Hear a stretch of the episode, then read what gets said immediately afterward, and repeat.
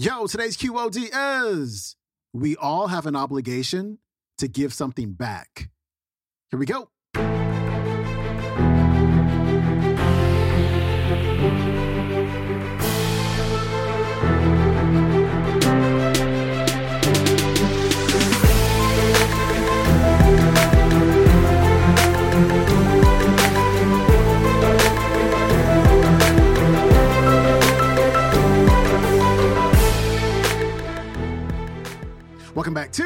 Quote of the Day Show. I'm your host, Sean Croxton of SeanCroxton.com. Happy New Year, my friend. We are kicking off 2022 with our main man, Mr. Les Brown, who is going to share a message about the power and the principles of giving.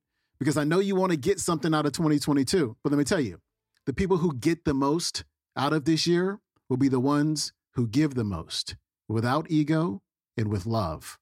Les Brown coming up. Ladies and gentlemen, giving creates energy in ourselves and in others. Have you ever helped a blind person go across the street? Or help a senior citizen? Or give somebody some help? You know, just, you know, held a door for somebody, an elevator. I mean, don't you have a good feeling inside like, I done good? How many of you get a good feeling inside when you do something good for somebody? See, we're really giving to ourselves. See, that's really the law. When you are giving, you are giving to yourself. That's who you're giving to. So you want to give yourself some good gifts. There's a principle underlying the concept of giving. The energy flowing through us as we do, that love generates abundance in our lives, and we are able to reap so much from life as a result of our giving. How are you giving up your life? Do you know to the degree that you are giving to that degree determines how much you enjoy life, how meaningful your life is? Are things, ladies and gentlemen, I used to do, I can't do now.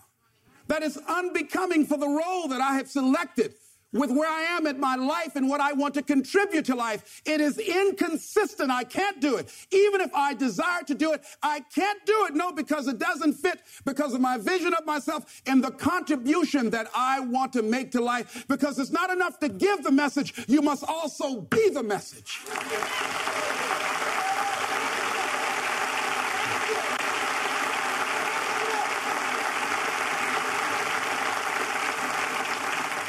Next thing is that we must give out of a sense of oughtness.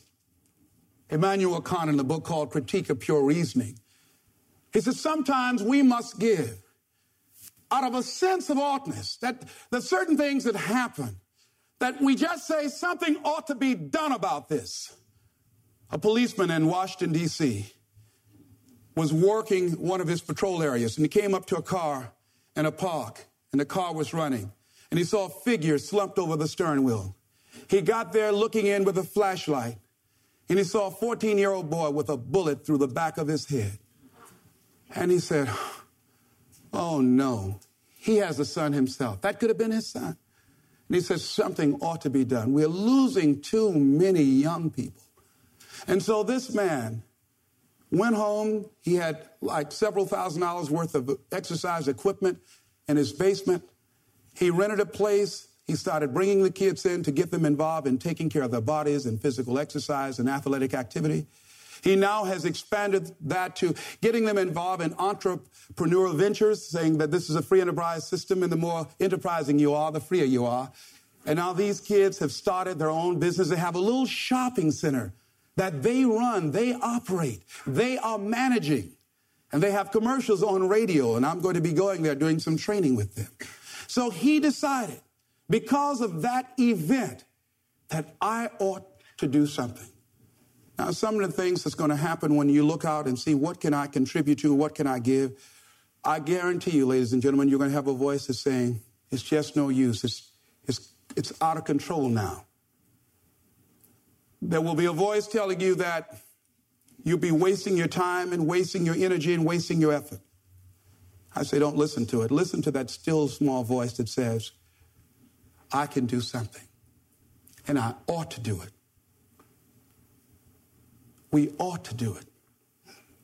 Disraeli said this Nothing can resist the will of a people that will stake even their existence on the extent of their purpose for good.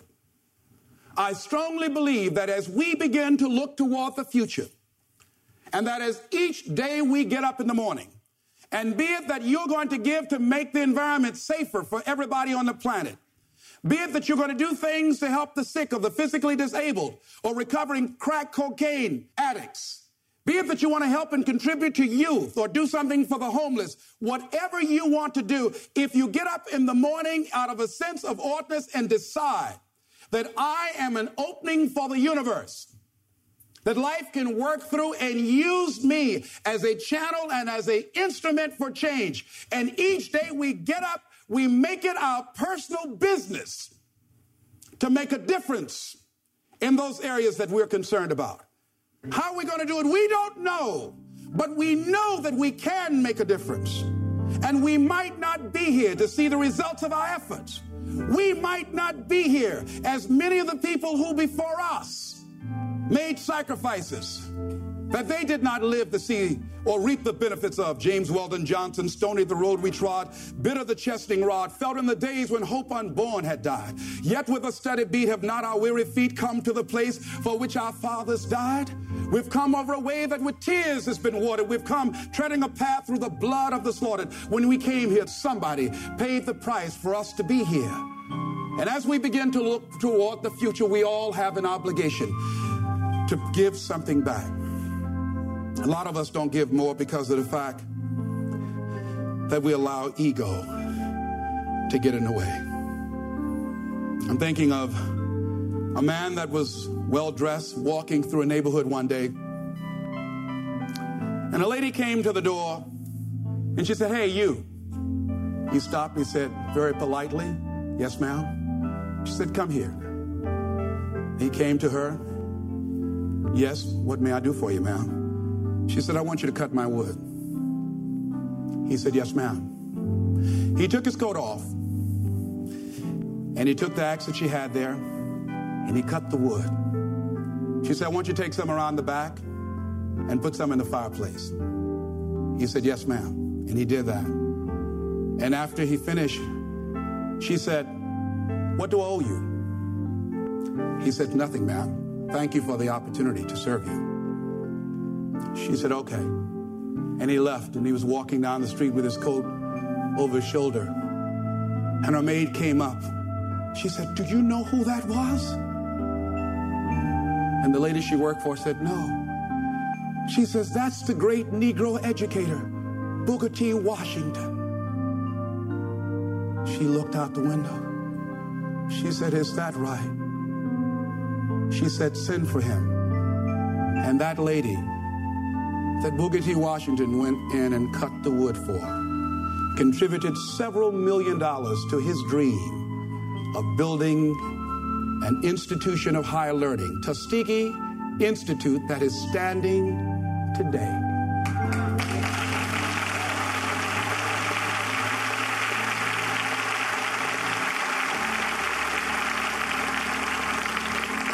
What if he had said,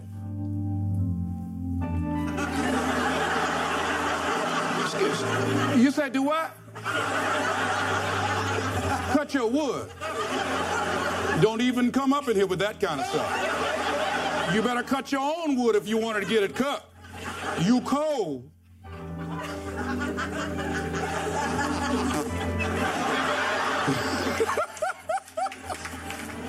he didn't allow his ego to get in the way. He gave what he had, he contributed. How much have we denied ourselves? How much have we blocked ourselves because we allow that little ego to get in the way, to prevent us from giving and serving, which is the essence of life? Which is the essence of life. It's about service. And so I say, as you look out on the future, decide that you are going to allow your life to be a life of service. Decide that you are going to give more than you have ever given before. Decide that each day that you are given life, that you're going to make a difference with your life, that you're going to make a statement with your life, that once again, as opposed to sitting back feeling like a victim, that you're going to see yourself as a channel, as an opening for the universe to work through.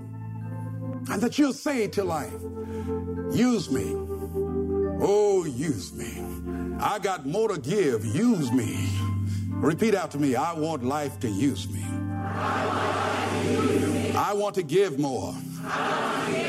Share more. Be an expression of love. Be an instrument of hope. To impact our youth. To recreate their future. I'm grateful for life. I'm grateful for being here. I'm grateful to be able to serve. This is Mrs. Mamie Brown's baby boy, Leslie Calvin Brown, saying, It's been a plum pleasing pleasure as well as a privilege. Thank y'all here. Thank you. All right, that was Les Brown. His website is lesbrown.com. You can check out today's entire talk on an audio program you can find at audible.com called The Greatness within you. All right, my friend, that is it for me. Follow me on Instagram at Sean Croxton. Leave a rating and a review for the show on Apple Podcasts as well as Spotify. And go to my brand new website, SeanCroxton.com, and pick up my new ebook, The Course Cure Five Invisible Reasons Why High Ticket Internet Marketing Courses Aren't Helping You Build or Grow Your Online Business. Because it's all about your mindset, my friend. It's all about your mindset. I'll see you tomorrow. I'm out. Peace.